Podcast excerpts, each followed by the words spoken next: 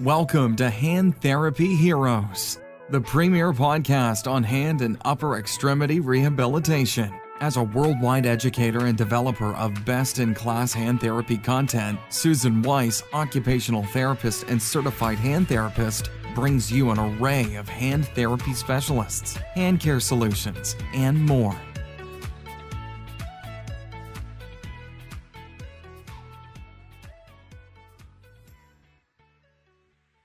Welcome to Hand Therapy Heroes.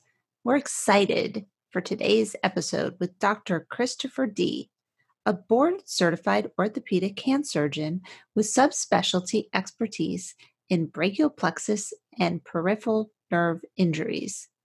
He has received training in brachial plexus and peripheral nerve injuries at leading centers in India, China, Taiwan, Thailand, and Sweden. Dr. Dy's research programs have two main areas of focus improving delivery of care for patients with brachial plexus injuries and addressing disparities in access to orthopedic care. He has been published in 90 plus peer reviewed articles and has co edited the textbook ASSH Surgical Anatomy Nerve Reconstruction we're super fortunate to have him join us today for a discussion on nerve pathology and treatment. So, Dr. Dy, how did you decide to go into hand surgery? Well, I really love the anatomy. Um, when I started my residency, I, I came out of medical school with a public health degree. And one of the things that always compelled me was to study delivery of care and health services research and access to care. Um, so with a public health degree and going into a top-notch orthopedics residency, I really thought that I was going to be a total joint surgeon and study how patients access hip and knee replacement um, because those are some of the most uh, commonly consumed and, of course, uh, very successful surgeries we have in all of orthopedics and probably all of medicine. Um, so I really thought that was going to be my path. Um, but then I did my third year uh, rotation on the hand service and was inspired by, I, I mean, I just love the anatomy. I don't think I can explain it better than that. Um, the hand is challenging. Um, form and function are hand in hand. Nope, um, no pun intended. Sorry, um, but uh, it, to me, it was the best way to combine some of the things I love the most about surgery, which is um, technical detail, um, applied anatomy, and honestly, just a challenge. Mm-hmm. You know, there there aren't many machines that are going to be taking over what hand surgeons do. Uh, so that to me uh, was a nice combination of things. Mm-hmm. Awesome. So I know you have a lot of interests and specialties. Uh, can we start off talking about double crush? Can you kind of clarify what that means, double crush? So it's this concept where if a nerve is compressed in one area, it is more likely to be compressed either downstream or upstream.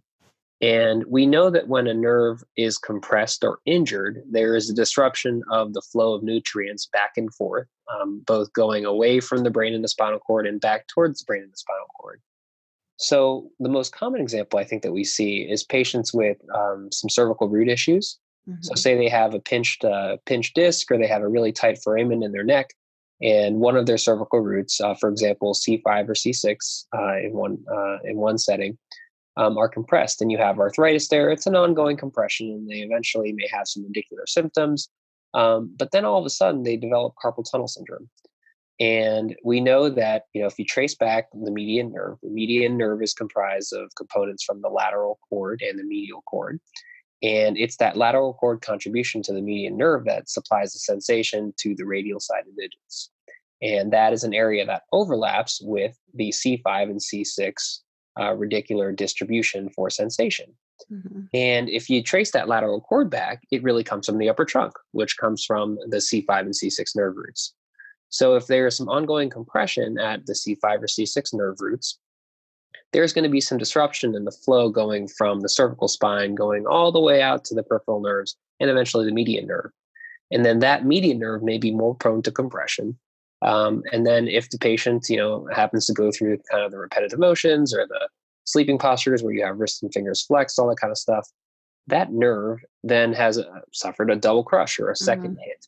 And that disruption of nutrient flow and disruption of signal conduction can oftentimes lead to what we now call double crush syndrome. Okay. So the person that gets diagnosed with carpal tunnel could have some cervical issues. So, how do you recognize when there's both of them going on? If they come in and people like, oh, they have symptoms of carpal tunnel, they get diagnosed with carpal tunnel, what makes you think, oh, I, I better check proximally? Or is that just part of your routine?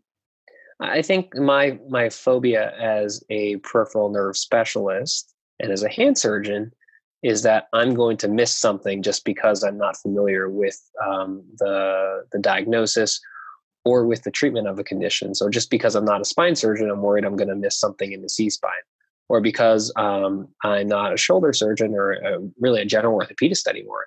Um, I may miss some shoulder pathology that's causing some um, some weakness, uh, for example. So, say I'm thinking it's an axillary nerve palsy and, and there's uh, inability to elevate the arm. Maybe it's just a, a chronic rotator cuff tear that kind of stuff. So I'm always thinking about my insecurities and you know the things that I'm not looking for in specific because I don't treat them because I don't have something I can offer that patient. So I always want to make sure I'm not missing that kind of thing. Um, and then there's sometimes giveaway symptoms. I mean, if you even ask patients about soreness in the neck, you know, aside from the kind of catch-all trapezial soreness that everybody has, um, if they tell you about radicular type symptoms, um, that's clue number one. And it doesn't take very long to do an assessment of um, uh, of your cervical spine. I mean, so Spurling's test, you know, as you probably heard when we were talking about it on the other podcast, it has pretty poor sensitivity and specificity, um, but it is something. Uh, and then you just kind of march down the chain. I mean, for me, it's easy to check C5, C6, and C7 through a combination of checking the shoulder and the elbow and the wrist flexors. Um, and that doesn't add much to my exam as long as you make it somewhat systematic. Mm-hmm. Um, and the other thing that tips me off when I see patients, and this isn't quite common, but painless weakness is not something you see often. And when, as a hand surgeon, when you see painless weakness, um, you really should start to think about C spine. And, and, of course, I say hand surgeons, I really mean our hand therapy colleagues as well. Mm-hmm. Anybody that's treating anybody with upper extremity pathology. Um, because as you know, um, nerves, and when I talk to patients, I tell them nerves basically have three functions um, motor signals, sensory, and pain. And oftentimes, when patients have nerve pathology like carpal tunnel or cubital tunnel or something like that, they're going to have two out of the three. They're either going to have paresthesias, they're going to have motor weakness, sensory loss, or all three.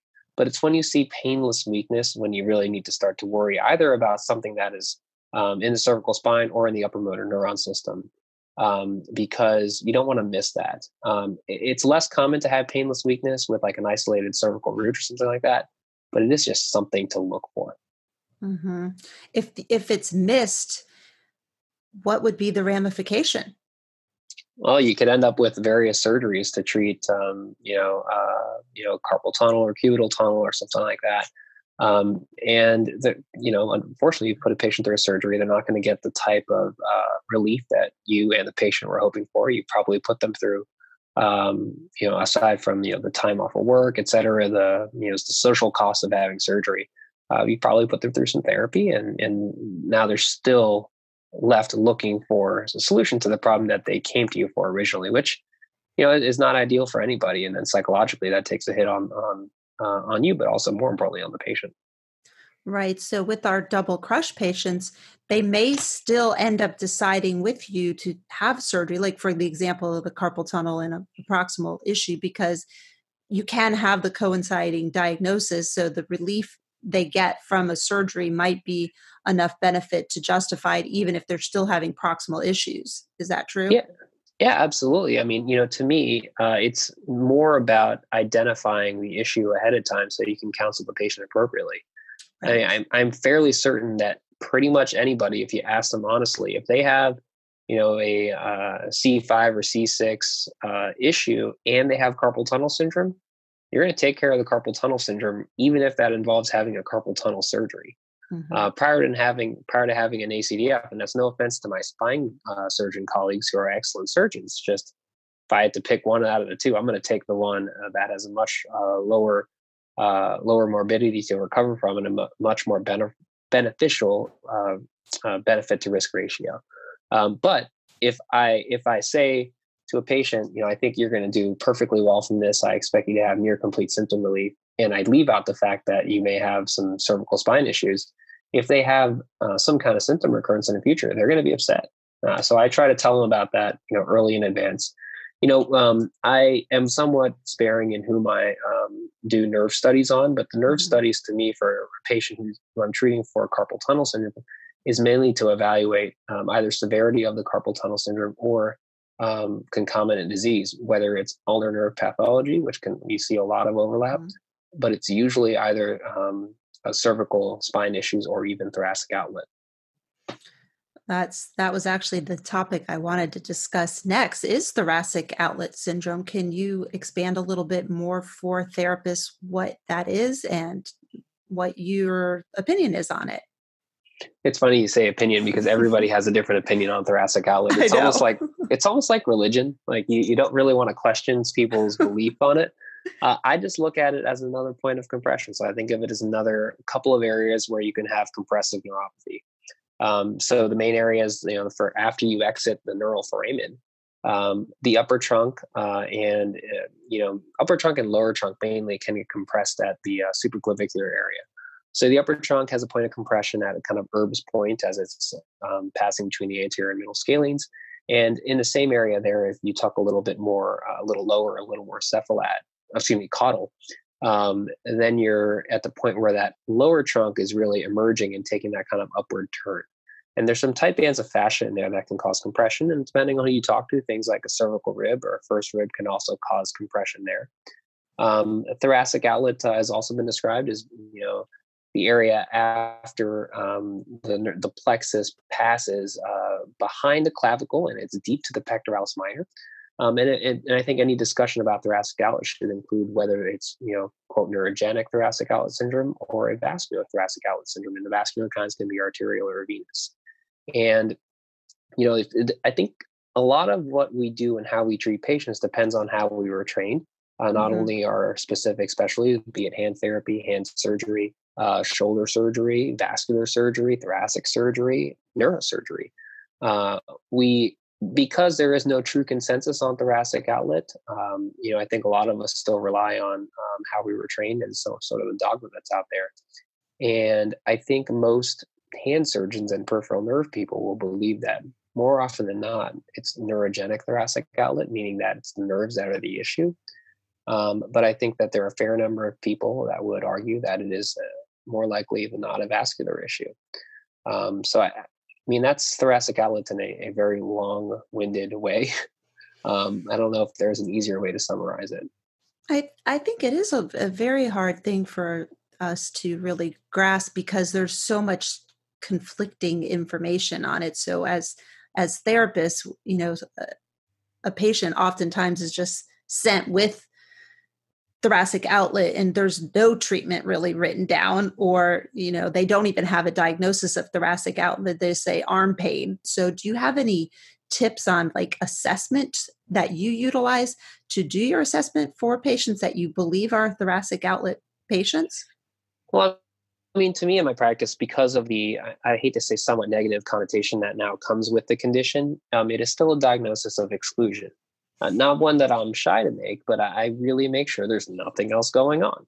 Um, so similar to the principles we've talked about before, I mean, it's really looking at the C spine, making sure there isn't um, that the C spine is not the driving factor. Now, you know, we talk about double crush. You can't have double crush with the C spine and then the thoracic outlet, um, et cetera. But um, I check the C spine and then I check and make sure it's not a known peripheral nerve thing. So your common things being, you know, cubital tunnel, carpal tunnel, even radial tunnel, for example. Mm-hmm. Um, and some of the lesser known things like quadrangular space and um, um, compression of the suprascapular nerve at the notch or at um, you know further down. So I really try to make sure it's not one of those. I try to be as good as I can about making sure it's not something that's like subacromial impingement or rotator cuff pathology or glenohumeral arthritis, adhesive capsulitis, because a lot of times, um, you know, these patients pick up diagnoses along the way. And sometimes if somebody dubs in thoracic outlet, people aren't willing to look at some of the other stuff and just pass them on to the next patient uh, or to the next uh, to the next provider.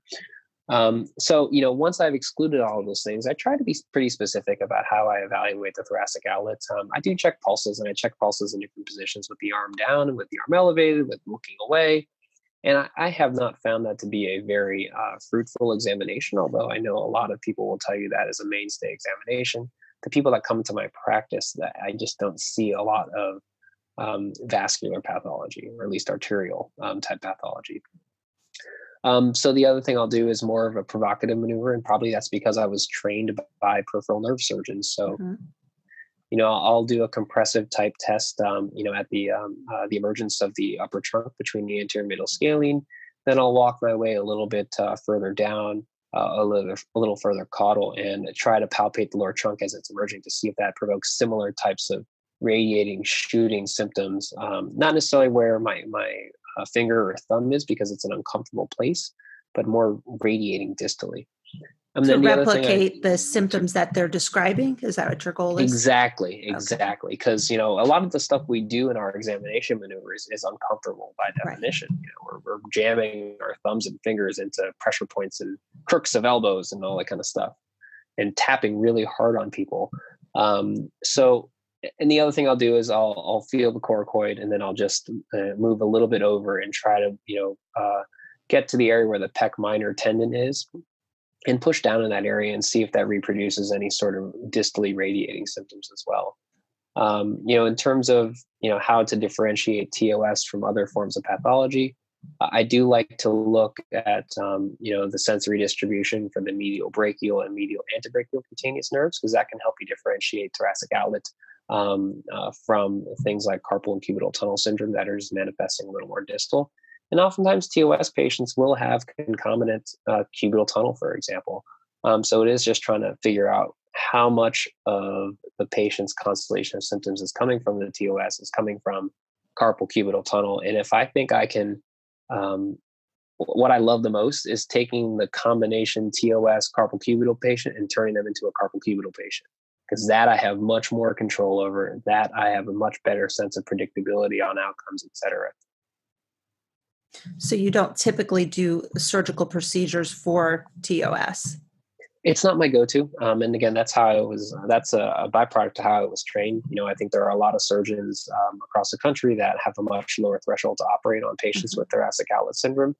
Um, you know, I I don't love that because I think there are a lot of times if you do the right therapy um, and get them to um, a therapist that they can build a good relationship with and um, who is uh, doing the right things with them, oftentimes you can reverse some of those uh, you know really uh, aggravating TOS symptoms um, and subsequently convert them to somebody who can be treated a little more readily with carpal and cubital tunnel, whether that's with therapy or with surgery. That's excellent. So your go-to treatment for our TOS patients is therapy. Yeah, and I, I think some of my patients who um, are traveling from far and come to see me and are frustrated because they've done quote therapy um, for three months, four months already. I have them, you know, I, am fortunate enough to have um, a couple of wonderful hand therapists in my clinic routinely who see patients with me, and um, that I think has been a true blessing for my practice. Um, and I just have I have them audit the therapy that the patients have been doing, and if it sounds what they've been doing is legit, then I give the patients credit for um, for having that therapy done. But if it sounds like you know they haven't been doing things that they're supposed to do, then I say, hey, you know, I know you're frustrated. I know I'm making you do this again, but you know, I'd like you to do some therapy in a very specific way, and the re- these are the reasons why. It makes great sense. I mean, there's many therapies that are performed routinely with patients that aggravate their symptoms more than relieve it. Yeah, absolutely. Yeah. And that's like another example of that is like nerve glides. Like I think nerve glides when um when taught incorrectly or and or practiced incorrectly by the patients um, can just be a detriment um, and can really hurt patients and they'll lose faith in that important therapist patient relationship. Exactly.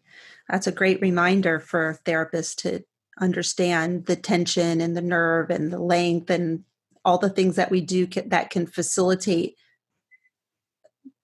improvement but then there's so many things that we can also do that cause more detriment so it's really helpful that you reviewed that with us today and I was going to ask you a little bit about nerves as far as like nerve repairs and reconstructions and transfers. Can you talk a little bit about some of those things? I know that's a whole lot of stuff in one sentence, but just anything that kind of comes to mind that you can give us some tips or learn a little bit about what's out there currently. Well, I mean, I think that there's a big emphasis now when we repair nerves, um, and rightfully so, to avoid putting tension on nerve repairs.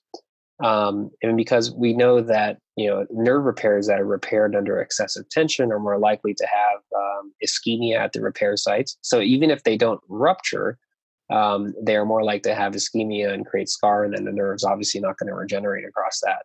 I think probably the biggest thing, you know, when when your colleagues and you as therapists are talking to the surgeons about the cases is ask the details um, because you know or ask the surgeon you know to volunteer some of these things by asking for an operative note et cetera. But you know for example i did a nerve transfer uh, earlier today and when i was doing the coaptation for the nerve transfer i pointed out to the residents like look we're doing this with the wrist and extension and the fingers in extension. This is the maximum tension potential tension for this nerve coaptation.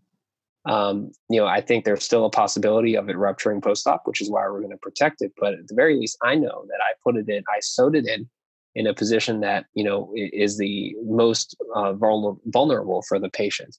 Um, and you know, I do specific things when I'm um, asking our therapist to help us uh, rehab these.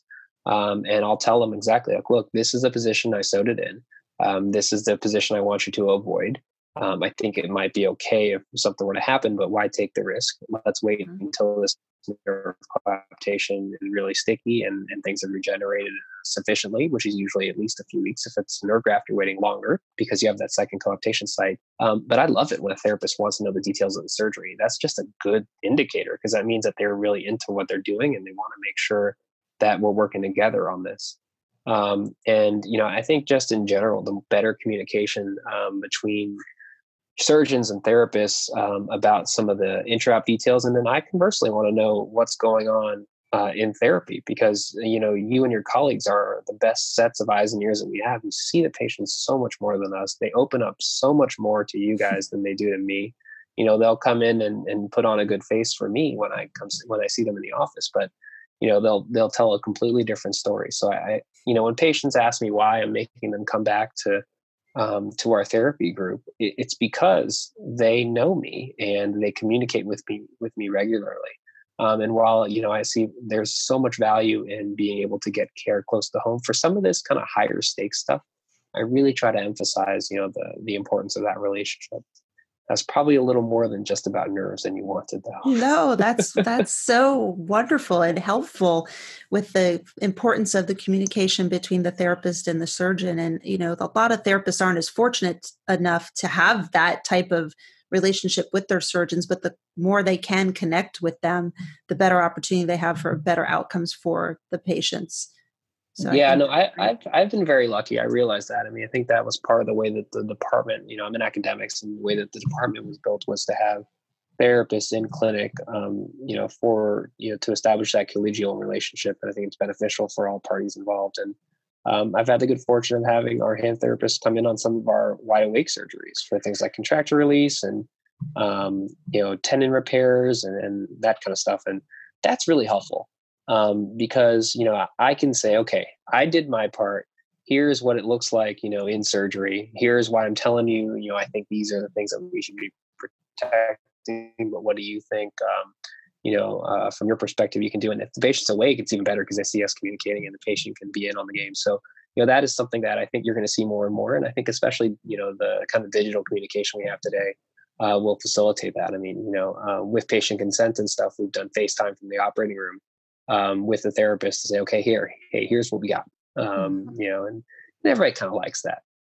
I know. I love that. The wide awake is just awesome. And when I had that chat with Dr. Lalonde, it was really eye opening to the extent that the communication just changes the, the playing field so that these patients really can say, I can do it. They can make a full fist even after they saw that their hand was all their fingers were straight. Now they can bend them all or so it's it's really a game changer at that point. Yeah, it adds a whole psychological element to the recovery too. Um, you know, and I think that empowering, you know, whatever we can do to empower patients is, is going to be to our benefit. Um, you know, so while it, it certainly disrupts um, and changes the workflow a bit in the operating room, I think it's I think it's worth it for the right case. So with the with the wide awake and specifically with nerves, that's quite similar to the tendons then as far as you're actually having them go through the full realm in which you would want us to do in therapy of motion is to assess that the nerve isn't under too much tension basically. Yeah, I mean, you know, I, I still hesitate in my personal practice to do a lot of nerve stuff wide awake. Um, I guess I kind of veered off uh, off topic there, but you know, I think that um, more, you know, kind of when I communicate with our therapists, I can say, you know, here's what we saw in surgery. And, you know, sometimes if they're in the operating room, it's even easier. Because a lot of times, say, for example, you're doing like a combination flexor tendon, digital nerve, that kind of thing. It, initially, it's the, it's more and more, it's the nerve that's going to hold you back um, from kind of going through some of the more aggressive rehab protocols. Um, so, it, say, for example, I, I did a, if I did a flexor tendon, zone two, and I did a digital nerve, and whoever was rehabbing the patient didn't see that I did a digital nerve and was, you know, um, a little more aggressive than I wanted, that that obviously isn't going to work out the way that anybody wants. How quickly do you have them move with nerve just straight repairs? We're not talking grafts or transfers, just a, a, a nerve repair that has little to no tension. So you do want some gliding there, um, you know. So I think that, say for example, uh, we repaired a, say we did a primary repair of the median nerve in the forearm um, say it's distal third of the forearm. Um, you've got you know flexor tendons, um, but proximal to the carpal tunnel. Um, I typically, uh, like I mentioned earlier, will um, check and make sure that the repair doesn't gap and certainly doesn't rupture if you have the wrist and fingers in extension. Um, and if that is okay, then what I'll do is initially have the patient in the a dorsal blocking splint that I put on in the operating room. And you know, when they come back in about seven to ten days, um, I'll have our therapist make them a dorsal blocking splint, sometimes with a hinge, depending on what the um, what the repair looks like. Um, and most of the times, it's going to be okay. Mm-hmm. Um, and I want them moving their fingers. I think finger extension with the wrist in neutral would be totally fine from the get go. Um, and mm-hmm. that gives us a little bit of gliding as well, obviously, because you know that the digital nerves are going to um, uh, when those fingers move, that's going to help the nerve glide a little bit too. Um, and eventually I'll I'll incorporate a little bit more of wrist extension. I'll probably avoid maximum wrist extension for at least six weeks. Mm-hmm. Um, but at the very least, you know, I, I, don't ever find these patients complaining of a stiff wrist because they because they haven't had true wrist pathology. They're not going to get a stiff wrist. They're going to stretch out over time, and it's not like they had an intra-articular injury and they're at risk for um, for, for capsular adhesions and that kind of thing. Um, but I, I still protect it a little bit with like, with the dorsal blocking splint um, and with a little bit of a hinge. Um, and I do like tenodesis as well. So you're getting wrist flexion too. Um, so that's going to help you uh, keep that nerve gliding as well. Excellent. So when it comes to nerve misses, what are the biggest misses like with nerve pathology that you feel that therapists might be benefited by hearing from you today? Yeah, and I don't think it's necessarily. And I know how you phrase the question, uh, but I want to make sure everybody knows. I don't think it's nerve there. I don't think it's therapists that are missing this. It's kind of everybody. Everybody, um, yes, yes, I agree. So I, I think it's you know um, concomitant carpal cubital, um, and then also you know what we talked about earlier, double crush. Mm-hmm. Um, you know, I know that not everybody believes in TOS, so I'm not going to you know pretend like uh, I'll be able to change minds, but I, I do think it's a valid diagnosis. Um, and I, I think TOS when indicated appropriately, can be incredibly successful in terms of a surgical release. Um, so I didn't really get a chance to talk about that much earlier, but um, you know, for patients who have gone through appropriate therapy, and uh, to me, I like a lot of diagnostic blocks um, to make sure that you know truly, you know, this is an area where we're going to make a difference. Um, a, a release for TOS can provide substantial surgical relief. Now, I'm on the camp of you know on the in the camp of not doing the more aggressive first rib, cervical rib resection kind of things. Um, and I, I, purely treat it like an, an, a peripheral nerve issue and release the tight bands of fascia that might be uh, compressing. Um, but I think that's a surgery that that's a condition and also a surgery that both of them may get a bit of a bad rap um, because of people's prior experiences with it. Mm-hmm. So that's a lot of information that we've gathered here in this wonderful talk. And I would love to be able to share with the listeners any additional resources that we could learn more about nerves, nerve injuries, therapeutic intervention, surgical intervention, anything that you could recommend for them? Well, you know, I think um, what what I've enjoyed the most is honestly uh, going to courses where both surgeons and therapists are presenting together. So I, I think that could be well this year. Um, the American Society for Surgery of the Hand and the ASH, ASHT are um, having a joint meeting, which I think is going to be really interesting. And, and to me, I'm going to be paying more attention to um, to what some of our therapy colleagues say because that's just stuff I'm not typically exposed to. Um, and I, I, learn a lot when I see a therapist presenting um, particularly about stuff that I think I know well, but I always pick up new tricks. And the other meeting for that that's really good is the um, the AAHS uh, meeting, um, uh, which is usually combined with the ASPN. But I, I, remember seeing a therapist that I worked with a lot um, in in New York City from from Hospital for Professional Surgery, and she was presenting on therapy for TOS, and I learned quite a bit there. So I mean, and this was this past January, so I, I think those are always great resources. Um, you know, your standard textbooks are, are often good, but I don't think our textbooks are multidisciplinary enough. And I think that at some point that would be an opportunity to, to write a multidisciplinary textbook um, because it's usually like a therapist is a co-author in a, in a surgery book or a surgeon is a co-author in a therapy book. And I really think a true multidisciplinary text would be really beneficial. So maybe an idea for the future. Um, and yeah, we got a podcast. So, you know, if you ever want to take a listen, uh, one of my partners um, at WashU, Chuck Goldfarb, uh, and I have started doing a podcast trying to follow in your footsteps um, from the hand surgery perspective. Um, and you'll get a different take. It's certainly uh, relatively surgeon focused, um, but I hope that uh, at least some of the discussions will be educational for anybody that wants to listen. It is wonderful, and it is called The Upper Hand. And I have enjoyed all the episodes so far. You do talk about carpal tunnel and a couple of them that you've already done. So people that want to learn more about what you were just talking about, evaluating the upper extremity and carpal tunnel and double crush, you touch on all of that in those two episodes. You're too kind. Um, you know, I think that doing the podcast, I, have told some of my friends and colleagues is either going to be the best or the worst thing I've ever done professionally. I'm sure you're feeling some of that as well. Um, I love your podcast. I will tell you that is how we had connected everyone who's listening. I came across this amazing podcast and I was like, wow, a hand surgeon doing what the hand therapy people are doing. And I had had to meet you. And I am so honored to have spent time with you. And thank you so much for your time. I'm I've really enjoyed it and learned a lot and look forward to listening to every episode.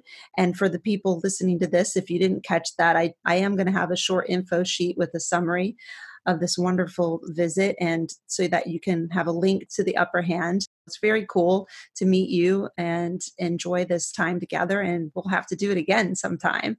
That would be a lot of fun. I'd appreciate it. And once Chuck and I get our act together, we'll have to have you on ours as well. Uh, congratulations to you. I think that the podcast uh, has obviously been a great success and it's it's serving a role and, and filling a need for um, uh, for anybody interested in the upper extremity. So congratulations on all of your wonderful successes. Oh, thank you so much. I really, really appreciate it. And we will see you again soon. Sounds good. Thanks a lot. For anyone wanting the link to Dr. Dy's podcast and Twitter account, please email info at handtherapy.com and just simply put Dr. D in the subject line or in the body of the email. And please don't forget to leave our podcast a five star review and share it with your colleagues. Thanks so much. Thank you for listening to Hand Therapy Heroes. Please subscribe and leave a five star review. Visit handtherapy.com and register for our newsletter containing free content and courses about our fascinating hands. Hold hands today for a more functional tomorrow.